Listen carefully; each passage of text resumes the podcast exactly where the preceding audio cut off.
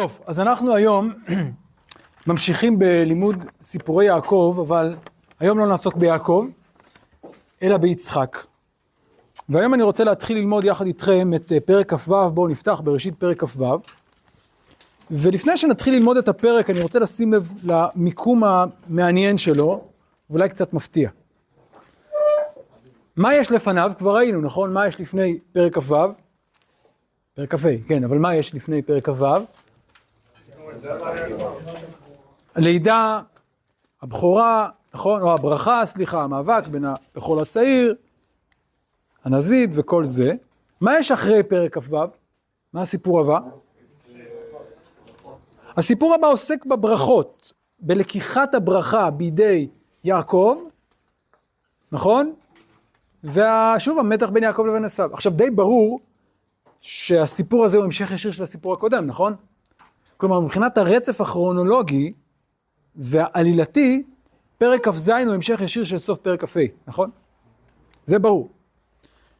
אה, ופשוט זה כשהם עדיין צעירים יותר, יש לנו כמה שלבים. השלב הראשון כשהם אה, אה, בבטן, לאחר מכן כשהם גדלים, ואז המכירה, ובסוף גם כאשר יצחק זקן, לקיחת הברכות על ידי יעקב. כלומר, כשנראה את הסיפור, נראה שהוא באמת קשור באופן עמוק, גם ברמה הלשונית, לסיפור הקודם. אז שני הסיפורים הללו הם ברצף אחד מבחינה עלילתית וכרונולוגית, ובכל זאת, באמצע, יש לנו את פרק כ"ו,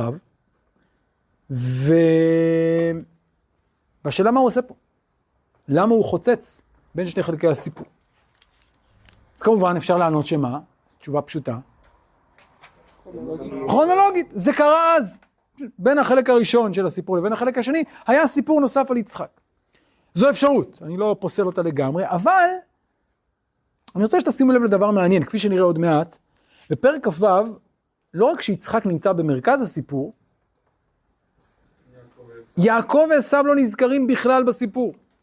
בכל פרק כ"ו אין זכר ליעקב ועשיו. יכול להיות גם, אפשר אולי לטעון, שלא זה, זה לא רק שיעקב ועשיו לא נזכרים, אלא אולי אפילו... איפה? אה, בסדר, פסוק ל"ד ל"ה. מבחינתי, ל"ד ל"ה זה הקדמה לפרק כ"ז, זה לא חלק מהסיפור, בסדר? אתה צודק, אני מדבר עכשיו על הסיפורי יצחק, שזה עד ל"ג. ל"ד ל"ה זה חוליית מעבר לסיפור הבא. אבל לא רק שיעקב ועשיו לא נזכרים, יכול להיות, אולי, שזה לפני מה? שהם נולדו.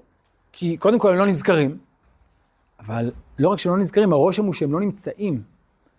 למשל, תראו דוגמה, אה, יצחק מגיע לגרר, נכון? ואז מה קורה? שואלים אותו על אשתו, ומה הוא אומר? אחותי, נכון? קצת מוזר, למה זה מוזר? יש ילדים, לא, ילדים של אחותי. נו, זה כבר, יכול להיות, אבל זה קצת מוזר. מי, הילדים? אצל מי? אצל הדודי, אצל מי? דוד ישמעאל? בייביסיטר, אולי, אולי. אה, זה קצת מוזר, בקיצור, זה קצת מוזר. אז לא רק שהפוקוס על יצחק ורבקה, בעיקר על יצחק, אלא שבאמת יעקב ועשיו לא נזכרים ואולי אפילו עדיין לא שם. אז מכל הבחינות האלה, אה, אפשר לומר שהמיקום של הפרק כאן הוא קצת מפתיע. קצת מפתיע. ולכן יש כאן שאלה שצריך לשאול אותה, שאלת המיקום של פרק כ"ו, לפני שניכנס לתוכן שלו. וכשנלמד את הפרק ונלמד גם את הפרק שאחריו, ננסה לשאול, האם יש חשיבות לעובדה שפרק כ"ו חוצץ בין שני הסיפורים על יעקב ועשיו? האם המהלכים שקורים בפרק הזה נותנים לנו איזשהו הקשר או רקע או הבנה למה שיקרה בפרק הבא? ועוד מעט נראה שיש כמה רמזים לזה, אני כבר, כבר עכשיו מניח את האפשרות הזאת ועוד ננסה להעמיק בה בהמשך, כן. אבל באופן טכני אנחנו חייבים להכניס את אה, יעקב ועשיו לפני כן, כי אחרי מות אברהם אנחנו מדברים על תולדות ישמעאל, אנחנו גם חייבים לסגור את הסיפור עם תולדות יצחק. לעומת, ואתה צריך מתישהו להכניס את זה. אתה צריך להכניס את זה מתישהו, אז הכניסו את זה כאן. יכול להיות, אני לא אומר. אבל אני אומר, זה נראה לי, לדבר על אילוצים, אפשר לדבר על אילוצים, כי לא היה מקום אחר, אז שמו את זה כאן, איפה אפשר לשים? לא היה מקום אחר, נכון, אפשר. אבל בכל זאת, אני חושב שזה לא רק אילוץ, ונצטרך לשאול את עצמנו, האם יש כאן גם אה, רצף משמעותי יותר, וחיבור משמעותי יותר בין הסיפור הזה לבין הסיפור שלפניו ושלאחריו. טוב? שוב, אני רק בינתיים מניח את האפשרות, לא מעמיק בה לא מפרט אותה, אבל כשנלמד את הפרק ננסה כל פעם לשאול את השאלה הזאת, בעיקר כשנלמד את הפרק הבא. אמ, טוב, אז זה הקדמה ראשונה, המיקום של הפרק. הקדמה שנייה, כן. אי אפשר להגיד שזה רק אה, מעצים את המתח בין יעקב ועשו בפרק הזה? למה? כי יש פה את ההבטחה של, של הקדוש ברוך הוא ליצחק, שכמו ההבטחה של, אברהם. ותהיה את. ואז מה? ואז, זה מדגיש את הריב בין עשו ויעקב, שיש מישהו שצריך להמשיך, והשאלה מי ממשיך. אה, אוקיי, אז, אז אולי, זה כיוון מעניין שאולי נפתח אותו. אתה אומר, קודם כל נאמרת כאן לראשונה ברכה, ברכת השם ליצחק. ועל מה הם יריבו בהמשך, בפרק הבא? על הברכה שנאמרה ליצחק, מי יירש אותה. אז אולי מהבחינה הזאת זו הערה נכונה, שאולי מהבחינה הזאת הפרק הזה מניח את היסודות לפרק הבא. כאן מדובר על הברכה ליצחק, ובפרק הבא הם יריבו מי יירש את ברכת יצחק. בהחלט זו אפשרות, ועוד נדבר עליה. נכון. כן. בעצם אחרי המכירה של הבכורה, עשיו מגלה את הסיפור הזה. ואז מהנקודת מבט שלו, ואז הוא כאילו... את הסיפור של מה? של הברכה. של הברכה. כן. אתה אומר, אתה אומר בפרק, פרק כ"ה, לא נזכר בכלל הברכה, נזכר רק הבכורה, נכון? למרות שיש אה, קשר לשוני מעניין, אבל לא נאמר כאן שום דבר על ברכה. הוויכוח או, או המאבק הוא על מי יהיה בכור, למה זה לי בכורה, מיכה קיימת בכורתך, אין אזכור מפורש של הברכה, ואתה צודק שבפרק כ"ו בעצם נכנסת לראשונה הברכה, ועליה הם יריבו או יאבקו בפרק הבא. זה בהחלט נקודה נכונה וחשובה, ועוד נגיע אליה, נכון. אוקיי, אז הקדמה ראשונה, ושוב, עדיין לא קראנו את הפרק, אז אני לא רוצה יותר מדי אה, לפרט, אבל אני רוצה בכל זאת עוד הקדמה אחת חשובה לגבי הפרק והאופי שלו. תראו, זה הפרק היחיד שעוסק בעצם ביצחק, באופן ממוקד, כן, ביצחק כאבא. נחזור רגע לפרק כ"ה, הסיפור הקודם, כתוב אלה תולדות יצחק, אבל בעצם במי מדובר? מה התפקיד של יצחק בסיפור הזה? הוא מתחתן, הוא מתפלל, וזהו, נכון? העלילה לא מתמקדת בו, הוא מאוד מאוד שולי בעלילה. העלילה בעיקר ביעקב ועשיו וגם ברבקה, אבל יצחק לא כל כך פעיל שם. אז מהבחינה הזאת, תולדות יצחק זה לא באמת סיפורו של יצחק, זה סיפורם של יעקב ועשיו. וכמובן, אה, אה, גם בסיפור הבא, בפרק כ"ז, גם כן, יצחק לא כל כך פעיל, מה הוא עושה שם בפרק כ"ז, מה התפקיד שלו? לברך. הוא מתומרן על ידי יעקב, ואחרי זה מגיע עשיו, אבל יצחק עצמו הוא לא הדמות המרכזית שם. שוב, יעקב ועשיו הם הדמויות המרכזיות. ולעומת זאת, הפרק שלנו, פרק כ"ו, זה הפרק היחיד שבו יעקב ועשיו לא נמצאים, ויצחק נמצא במרכז הבמה, הסיפור הוא על יצחק. כן, קראתי ללימוד שלנו השנה פרקי יעקב, אבל בעצם יש לנו פרק אחד שעוסק ביצחק. רק פרק אחד. וכבר זה מעורר שאלה, כן? למה התורה מקדישה פרק אחד בלבד ליצחק, שלאברהם ראינו, גם כן, שנה שעברה למדנו את פרקי אברהם, אה, כמה וכמה פרקים, פרשיות, קדושות, מלאות סיפורים, יעקב, גם כן כמה פרשיות קדושות ומלאות, ויצחק, פרק אחד בלבד. לפני שנתיים למדנו את אברהם, נכון? לפני שנתיים, שנה שעברה זה היה יוסף, אז אברהם זה היה, אני כבר לא זוכר. לפני שנתיים זה היה אברהם? כן. אולי זה כדי להראות לנו שיצחק לא כזה איש עיוור שלא יודע כלום. לא, אוקיי, אבל, אבל הגופה, אז למה להקדיש לו רק פרק אחד? לא, זה לא עונה לשאלה הזאת. כן. זה עונה למה זה נס... למה עכשיו הוא יהיה לפני הברכות. אה, אתה אומר זה, אוקיי, יש כאן איזושהי הקדמה שנדע מי הוא יצחק לפני שנדבר על הברכה שלו. לא, כן. הוא יודע מעבר ל... כן, כן. טוב. אה, אז זה גם חידה גדולה בעיניי. למה התורה מקדישה רק פרק אחד ליצחק ותו לא? בניגוד לאברהם, בניגוד ליעקב. גם את החידה הזאת צריך uh, לזכור. ועכשיו אני רוצה לגשת אל הסיפור עצמו, פרק כ"ו, ואנחנו נקדיש ללימוד הזה uh, לפחות שני שיעורים, אולי אפילו uh, קצת יותר. בואו נתחיל, פרק כ"ו, פסוק א'. תוך כדי קריאה אני רוצה שתשימו לב לזה שמדובר בסיפור אחד, אבל יש בו כמה וכמה uh, עלילות, כמה וכמה אירועים. בואו נתחיל, ונשים לב למבנה שלו. ויהי רעב בארץ מלבד הרעב הראשון אשר היה בימי אברהם, וילך יצחק אל אבימלך מלך פלישתים גררה. וירא אליו אדוני ויאמר אל תרד מצרימה שכון בארץ אשר אומר אליך גור בארץ הזאת ואהיה עמך ואברכך כי לך ולזרעך אתן את כל הארצות האל והקימותי את השבועה אשר נשבעתי לאברהם אביך.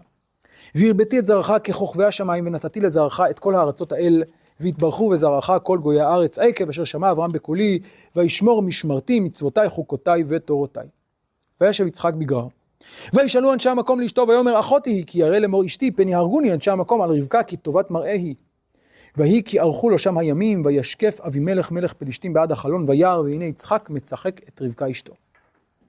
ויקרא אבימלך ליצחק ויאמר אך הנה אשתך היא ואיך אמרת אחותי היא. ויאמר אליו יצחק כי אמרתי פן אמות עליה. ויאמר אבימלך מה זאת עשית לנו כמעט שכב אחד העם את אשתך והבאת עלינו והבאת עלינו אשם.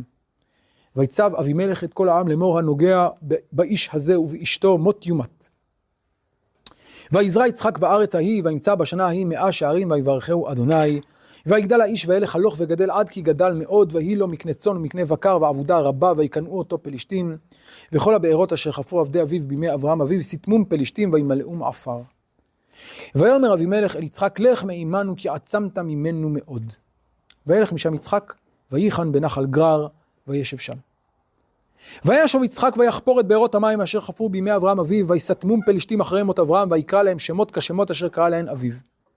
ויחפרו עבדי יצחק בנחל, וימצאו שם באר מים חיים. ויריב רועה גרר עם רועה יצחק לאמור לנו המים, ויקרא שם הבאר עסק כי יתעסקו עמו. ויחפרו באר אחרת ויריבו גם עליה, ויקרא שמה שטנה. ויעתק משם. ויחפור באר אחרת ולא רבו עליה, ויקרא שמה רחובות, ויאמר כי עתה ירחיב אדוני לנו ופרינו בארץ. ויעל משם באר שבע. וירא אליו אדוני בלילה ההוא ויאמר אנוכי אלוהי אברהם אביך אל תירא כי איתך אנוכי וברכתיך והרביתי את זרעך בעבור אברהם עבדי. ויבן שם מזבח ויקרא בשם אדוני. ועת שם אהלו ויכרו שם עבדי יצחק באר. ואבימלך הלך אליו מגרר ואחוזת מרעהו ופיכול שר צבאו. ויאמר עליהם יצחק מדוע באתם אליי ואתם שנאתם אותי ותשלחוני מאיתכם. ויאמרו ראו ראינו כי היה, עמך, היה אדוני עמך ונאמר תהינה עלה בינותינו בינינו וביניך ונכרתה ברית עמך. אם תעשה עמנו רעה כאשר לא נגענוך וכאשר עשינו עמך רק טוב ונשלחך בשלום אתה עתה ברוך אדוני. ויעש להם משתה ויאכלו וישתו וישכימו בבוקר וישבו איש לאחיו וישלחם יצחק וילכו מאיתו בשלום. ויהי ביום ההוא ויבוא עבדי יצחק ויגידו לו על אודות הבאר אשר חפרו ויאמרו לו ויאמרו לו מצאנו מים. ויקרא אותה שבעה על כן שמעיר באר שבע עד היום הזה. עד כאן. כאמור סיפור ארוך וגדוש, ומצד אחד, יש לנו כאן סיפור אחד. למה זה סיפור אחד? מה הופך אותו לסיפור אחד? מה? אותן דמויות, איזה דמויות? אבימלך, יצחק, מה עוד? איפה רבקה? רבקה בהתחלה. אנשי גרר, לא רק אנשי גרר, אלא גרר עצמה, נכון? כלומר, שימו לב שכל הסיפור בעצם סובב ציר, סביב ציר אחד, גם גיאוגרפי וגם עלילתי, כן? במה הסיפור מתחיל? יש רעב ולכן יצחק יורד לגרר. זה מסתיים כשהוא עולה, נכון? הוא עולה מגרר. זה מצד הציר הגיאוגרפי, גם מבחינה עלילתית הוא יורד לשם, יש לו שם עניינים עם אנשי גרר, הוא עולה משם, אנשי גרר באים אליו, אבימלך, כלומר, כל הסיפור בעצם סביב ההתמודדות שלו, סביב השאלה של הבעיות הכלכליות, ההצלחה הכלכלית, המאבק עם אנשי המקום. יש לנו כאן ציר אחד שחורז את כל הסיפור מתחילתו ועד סופו. מה? כן, אז יש לנו גם מבחינה הזאת, גם מבחינת המסורה יש לנו כאן סיפור אחד, אה, וגם מבחינת העלילה וגם מבחינת הגיאוגרפיה זה סיפור אחד. אבל, למרות שמדובר בסיפור אחד, אפשר להבחין בו כמה, אפשר לומר, אה, עלילות, או כמה אירועי משנה, ובואו נעשה כאן רגע סדר במבנה הסיפור, כן? חיי יצחק נקרא לזה. כן. מה דעתכם? איך צריך לחלק את זה? איזה יחידות קטנות יש כאן בסיפור? מה? הברכה. מה זה הברכה? א' עד ה', אה, טוב, זאת שאלה, עוד מעט נגיע לזה, אני לא בטוח ש... נראה לי שגם ו' צריך להיות כאן, כי שימו לב מה קורה בפסוק ז', כלומר, ו' זה אולי זה חוליית מעבר, אבל אני חושב שוישב יצחק גרר הוא תוצאה של פסוקים א' עד ה', ולכן אני אתייחס לא' עד ו' ביחד, ונאמר, מה קורה פה? איך נגדיר את ה... מה?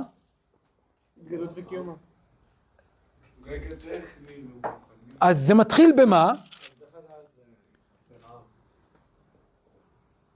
בירידה, נכון?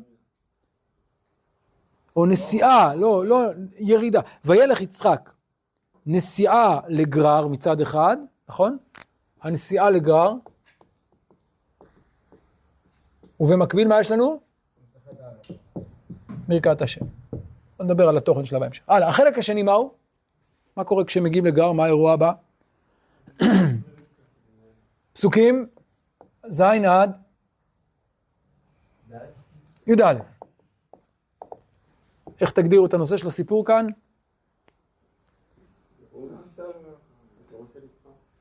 הגירוש של יצחק? איפה הוא מגורש? מגורש גם בהמשך. מה קורה פה? יצחק ורבקה, ואפשר אולי לקרוא לזה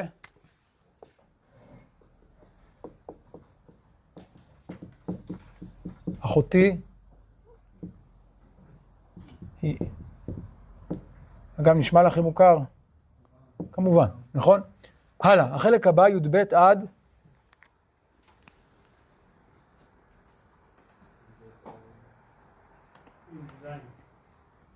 עד איפה? י"ז. למה עד י"ז? זה נכון, אבל אני חושב שזה עדיין ברצף אחד. כי מה הנושא של א' עד, י"א עד י"ז, או י"ב עד י"ז? מה קורה שם ליצחק? יצחק. ההצלחה, נכון? ההצלחה הכלכלית. ויגדל, ויברכהו, גדל מאוד, גדול, כן, וילך הלוך וגדל עד כי גדל מאוד. ומה הוא עוד עושה? חופר בארות, כן, אז יש לנו כאן, אז אפשר לחלק את זה, אני בכל זאת אה, אתייחס כאן לכל היחידה באופן יותר רחב, י"ב עד כ"ב, ונגיד שהנושא שלה הוא. ההצלחה בארץ, הצלחה, נאמר, אה, איך נקרא לזה? הצלחת יצחק בארץ, ו... מה? כן, אגב, הוא, הוא מצליח בשני ממדים, גם בזריעה וגם ב...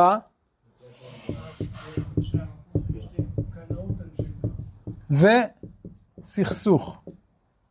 הצלחה וסכסוך. שני הדברים שנמצאים כאן במרכז וכמובן קשורים זה בזה.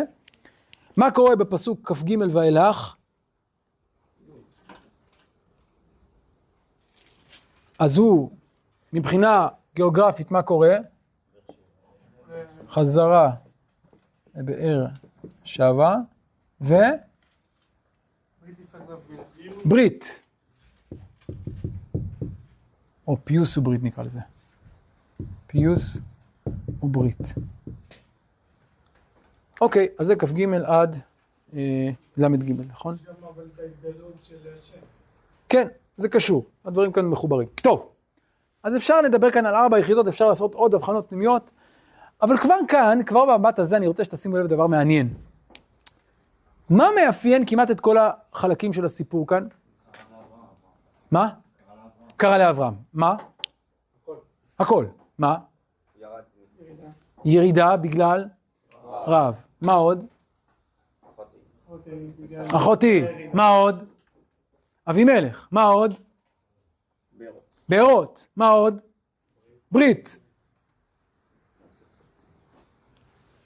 במילים אחרות, כל מה שקורה כאן, כל שלב ושלב בסיפור, יש לו מקבילה כזאת או אחרת בחיי אברהם. חלקם נאמרים באופן גלוי, חלקם רמוזים, אבל הקשר הוא מאוד מאוד ברור.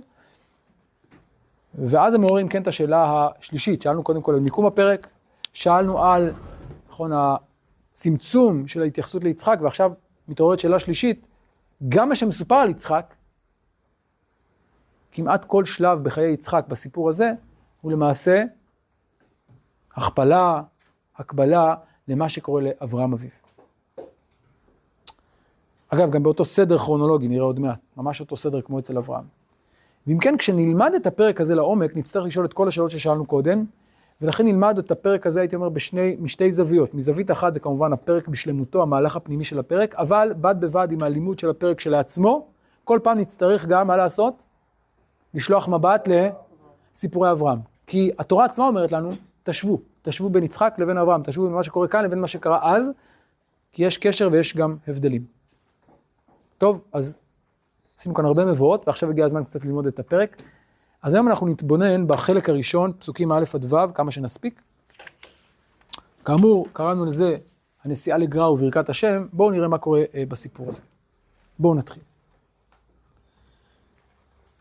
אה, אז הסיפור פותח כאמור, ויהי רעב בארץ מלבד הרעב הראשון אשר היה בימי אברהם. וילך יצחק אל אבימלך מלך פלישתים גרר. אז כבר הפרט הראשון בסיפור, מה הוא עושה? מה עושה התורה כאן?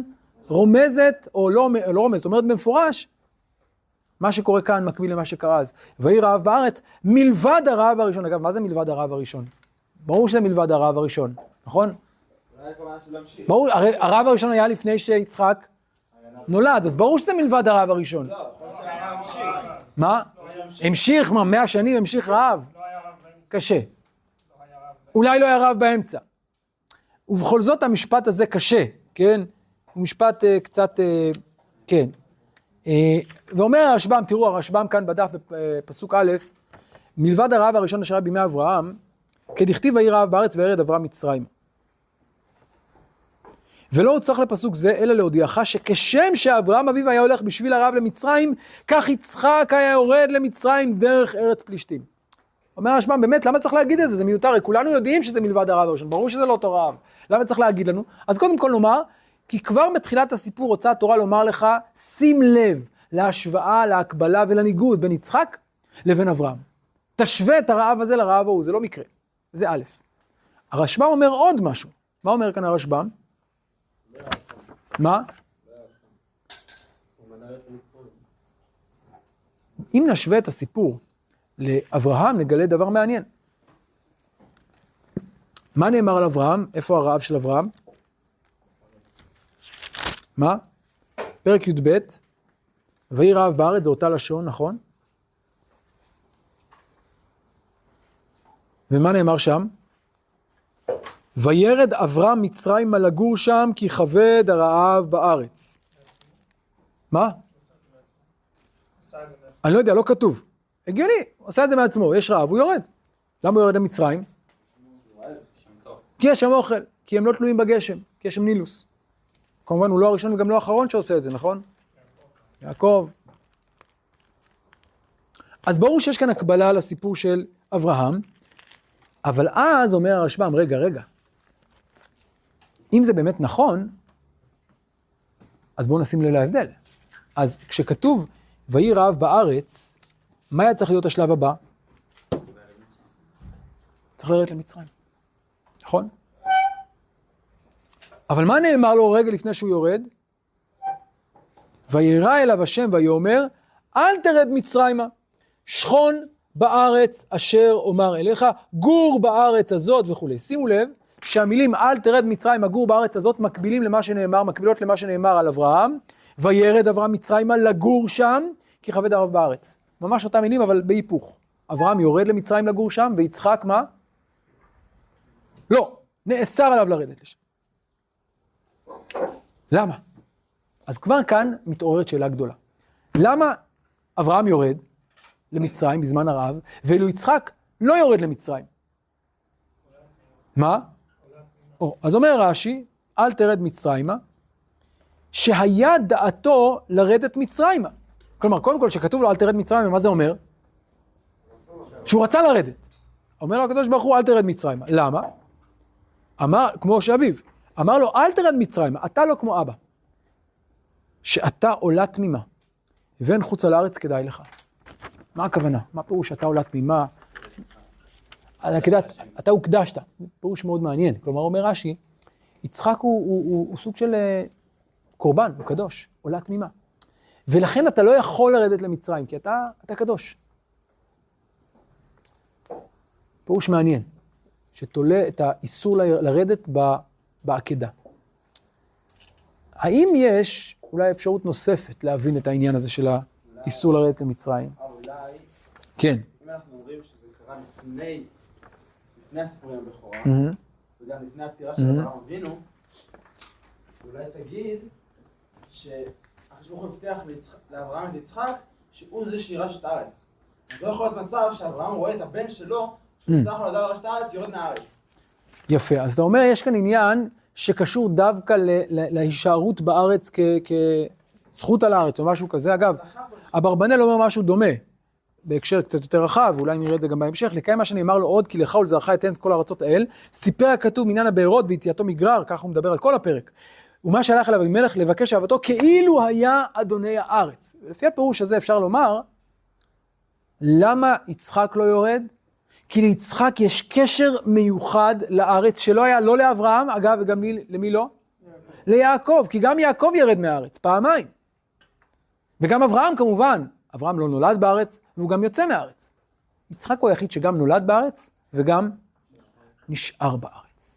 במילים אחרות, כבר כאן נשים לב להשוואה הראשונה, שאומרת לנו ליצחק יש איכות אחרת משל אברהם, יש הרבה דמיון, אבל יצחק הוא לא רק עולה תמימה, אלא יש לו איזו זיקת עומק לארץ, ולכן אסור שהוא ירד לארץ, מהארץ גם במקרה קיצון, גם ברעב. כן. יודעים שהרמב"ן אה, מאשים באיזשהו מקום אה, את אה, אברהם מזה שהוא ירד למצרים. נכון, אבל לא, אני חושב, שוב, לא ניכנס לפרטים שם, אבל הוא לא מאשים אותו על, על עצם הירידה כשלעצמה, אלא על חוסר האמונה, כן, כן. אז זה בעיניו החטא, שהוא, שהוא לא מאמין. אבל, כי הקדוש ברוך הוא אומר לו, רד, לך לארץ, כאילו, כן, לך לך, אל הארץ אשר רקע, ואז יש רב והוא עוזב, עוזב את הארץ. הוא אומר, רגע, אמרו לך, לך לך.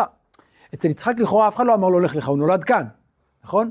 אז אין חוסר אמונה בירידה מהארץ, אף אחד לא אמר לו להישאר כאן. כאן אומר לו הקדוש ברוך הוא, תישאר. וזה מעניין, שלאברהם זה לא נאמר וליצחק כן. טוב, אז עד כאן הנקודה הראשונה, כן. יכול להיות שגם באופן טכני אנחנו רואים שבגרר יש אה, המון שפע והמון אוכל ויצחק נורא מצליח לו. יכול להיות שבאופן טכני בתקופת הרעב של אברהם פשוט לא היה אופציה להישאר בגרר. היה צריך להמשיך לבחור. יכול להיות, אבל אני אומר שוב, שים לב שיש כאן איזו התגלות מפורשת. עכשיו אני אגיד יותר מזה. זו ההתגלות הראשונה ליצחק. זה מעניין. מתי יצחק מקבל התגלות? ברגע שהוא רוצה לרדת. מתי אברהם מקבל התגלות? כשנאמר לו ללכת לארץ, נכון? זה הבדל מאוד מעניין. והייתי אומר, רק, אני רק אשלים את זה, שאני חושב שזה לא מקרה שזו ההתגלות הראשונה, בעצם ההתגלות הזאת חוזרת לנקודה שהזכרנו קודם. היסוד של יצחק, או העיקרון המכונן של חיי יצחק, הייעוד העיקרי של יצחק, מהו? האחיזה בארץ. וההתגלות הראשונה מבטאת את זה. אגב, אצל אברהם, נכון שהארץ היא חלק מהסיפור, אבל מה הדבר העיקרי אצל אברהם? העם. להקים עם. יחד עם הארץ, נכון? הבטחת הזרע, גם הבטחת הארץ, אבל אה, גם הבטחת אה, הזרע, עצם הקמת העם, אה, והוא מקבל את, ההתגלות גם כשהוא יוצא מחרן וגם כשהוא מגיע לארץ. טוב, אז עד כאן הנקודה הראשונה, כן. פשט נראה לי עושה עבודה יותר טובה, פסוק ג' זה כאילו גור בארץ הזאת, זה יהיה עם חמה וחטא, אז כלומר. אני מסכים, אבל נשאלת השאלה, למה לאברהם זה לא נאמר? למה אברהם, הרי גם אברהם צריך להיות בארץ, למה לאברהם לא נאמר, אל תרד מצרימה? למה ליצחק כן נאמר? זאת השאלה שצריך לשאול, הרי גם אברהם קיבל הבטחה, גם הוא קיבל ברכה בארץ. למה אה, ליצחק זה מודגש? אז שוב אני אומר, וזה אני חושב הנקודה החשובה ביותר שתלווה אותנו לאורך כל הפרק, ליצחק יש קשר מיוחד לארץ שאין לא לאברהם ולא ליעקב. והקשר המיוחד והעמוק הזה מתגלה כבר בהשוואה הראשונה, אבל למעשה הוא ממשיך אה, אה, אה, להתגלות ולהתבטא בדרכים שונות לאורך כל הפרק. אז זה כבר ממקד אותנו בהיבט הזה. הנקודה השנייה שאני רוצה לעסוק בה היא באמת ההליכה של יצחק לגרר. אז הוא לא יורד למצרים, הוא הולך לגרר, אבל יש כאן משהו קצת מוזר. שימו לב למבנה של הפסוק. ויהי רעב בארץ, מלבד הרעב הראשון אשר היה בימי אברהם, וילך יצחק אל אבימלך מלך פלישתים גררה. אז לאן הוא הולך? לגרר. וירא אליו השם ויאמר אל תרד מצרימה, שכון בארץ אשר אומר לך. רגע, אבל הוא בכלל הולך לגרר, מה, למה להגיד לו ללכת למצרים? הוא הלך לגרר, לא למצרים. מה, גרר זה מצרים? גרר זה לא מצרים, איפה זה גרר? ארץ פלישתים. זה דרך, או, אז לפי הפירוש, אז, אז קודם כל יש כאן שאלה. יש כאן שאלה. למה הוא אומר לו אל תרד מצרימה אם כתוב שהוא הולך לגרר ולא למצרים? אז אתה אומר יש פתרון אולי, ראשון שמה? כלומר אולי גרר היא רק תחנה בדרך. זו אפשרות. כלומר, אה, יצחק תכנן לרדת למצרים, הקדוש ברוך הוא אומר לו, אל תרד למצרים, אז הוא הולך לגרר. אוקיי. אפשרות, עוד מעט נגיע גם אליה. אני רוצה רגע לראות את הפירושים השונים. נתחיל רגע ברשב"ם, וגם רש"י הולך בכיוון דומה. מלבד הרב הראשון, אני אומר שוב, חוזר שוב על הפסוק, לא הוצח פסוק זה אלא להודיעך שכשם שאברהם אביו היה הולך בשביל הערב למצרים, כך יצחק היה יורד למצרים דרך ארץ פלישתים. כמובן, את מה הוא מצטט לנו? איפה נאמר דרך ארץ פלישתים? ולא נחם אלוהים דרך ארץ פלישתים, למה? כי קרוב הוא. זאת אומרת, מה הדרך הקצרה למצרים? דרך ארץ פלישתים. אז למה הוא עובר בארץ פלישתים? תחנה בדרך למצרים. לכך אמר לו הקדוש ברוך הוא, אל תרד מצרימה, לפי שיודע הקדוש ברוך הוא שירד למצרים. אז הרשב"א מתמודד בדיוק עם השאלה הזאת. אומר, רגע, הוא יורד לגרר, למה אתה אומר הוא יורד למצרים? הוא הולך לגרר. התשובה היא, הקדוש ברוך הוא יודע שהוא מתכנן ללכת לאן? למצרים. הוא יודע שזה רק תחנה, הוא אומר לו, לא, עצור כאן, אל תמשיך למצרים. זה פירוש אחד, זה כיוון אחד. אבל אז נשאלת השאלה, למה לא כתוב וילך אברהם מצרימה, או שהוא, לא נאמר שהוא רוצה לרדת למצרים, כתוב שהוא הולך לגרר. לכאורה היה צריך להגיד לנו שהוא רוצה ללכת למצרים, לא לגרר. כן, המבנה הזה הוא קצת, הוא קצת מוזר. ושנית, הייתי אומר שהלשון בפסוק א' היא, היא, היא לא כל כך מתאימה לזה, כי לא כתוב ויעבור יצחק בגרר, כתוב מה? וילך יצחק אל אבימלך מלך פלישתים גרר. אם הייתם, הייתם קוראים רק את הפסוק הזה, איזה רושם הייתם מקבלים? שזה תחנת מעבר? לא, הוא הולך אליו, בשביל להיות שם.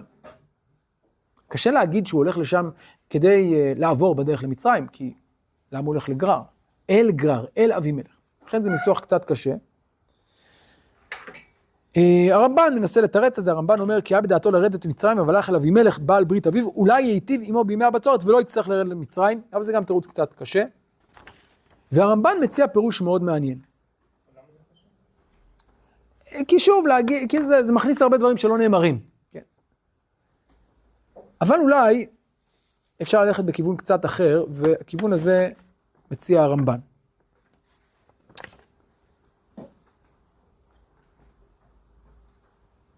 אז נתחיל אולי בפסקה הראשונה, מלבד הרב הראשון אשר היה בימי אברהם, אולי לא הרב בעולם עד ימי אברהם, זו אפשרות אחת שמישהו הזכיר קודם, על כן נמנה הכתוב ממנו, כי מה צורך להזכיר זה? והנכון, אז זה פירוש אחד, למה להגיד מלבד הרב? כי לא היה עוד רב עד אז, בסדר. והנכון בעיניי, אומר הרמב"ן, כי זה להגיד כי היו זוכרים אותו הרב הראשון ומספרים עליו, שבעבורו ירד אברהם למצרים ושם עשה לו השם כבוד גדול. ואז מה? ולכן היה יצחק חפץ ללכת בדרך אבותיו. זה לא במקרה ההשוואה הזאת, אומרת לנו ההשוואה הזאת שיצחק עצמו עושה את ההשוואה, הוא אומר רגע, אבא שלי כשהיה רעב ירד למצרים, ומה קרה שם? זכה, הצליח, אז אולי גם אני ארד למצרים, מעשה אבות סימן לבנים. ואף על פי כן אומר לקדוש ברוך הוא, לא. עד שנאמר לו, אל תרד מצרים. יצחק רצה ללכת בדרך אבותיו. אומר לו הקדוש ברוך הוא, אתה לא כמו אביך. אתה בן של אברהם, אבל אתה לא כמו אברהם. ולכן אל תרד מצרים. אז זו נקודה ראשונה, כן. אפשר להסביר לך את כל המבנה של הפרק. למה כלומר? הוא אומר לאברהם? באיזשהו מקום, אולי יצחק לא עוד לא הסכים מה... לא- לא רוצה להגיד את המצב של אבא שלו, אבל עוד לא הבין שהוא... אחר. אז אני מסכים, כלומר, כשנלמד את הפרק בשלמותו, ננסה לראות במה יצחק דומה לאביו ובמה הוא שונה. אז כאן אפשר לראות את הדמיון ואת השוני, אולי את הרצון שלו להידמות מצד אחד, ואת האמירה שאתה שונה, זה נכון, אבל אני מסכים שלאורך כל הפרק ננסה לראות באיזה מובנים יצחק צריך לצאת, באיזה מובנים הוא ממשיך את אביו, ובאיזה מובנים הוא צריך לצאת לדרך חדשה או ל... כמו אבא, אל תהיה כמו אבא. כן, אני מסכים. כן.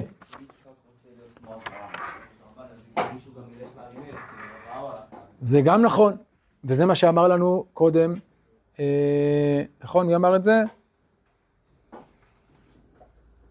כן, זה הרמב"ן, הזכרתי קודם, הרמב"ן עצמו אומר את זה, שהולך לאבימלך כי הוא בעצם היה בעל ברית של אבא שלו, אז הוא אומר אולי הוא יעזור לי.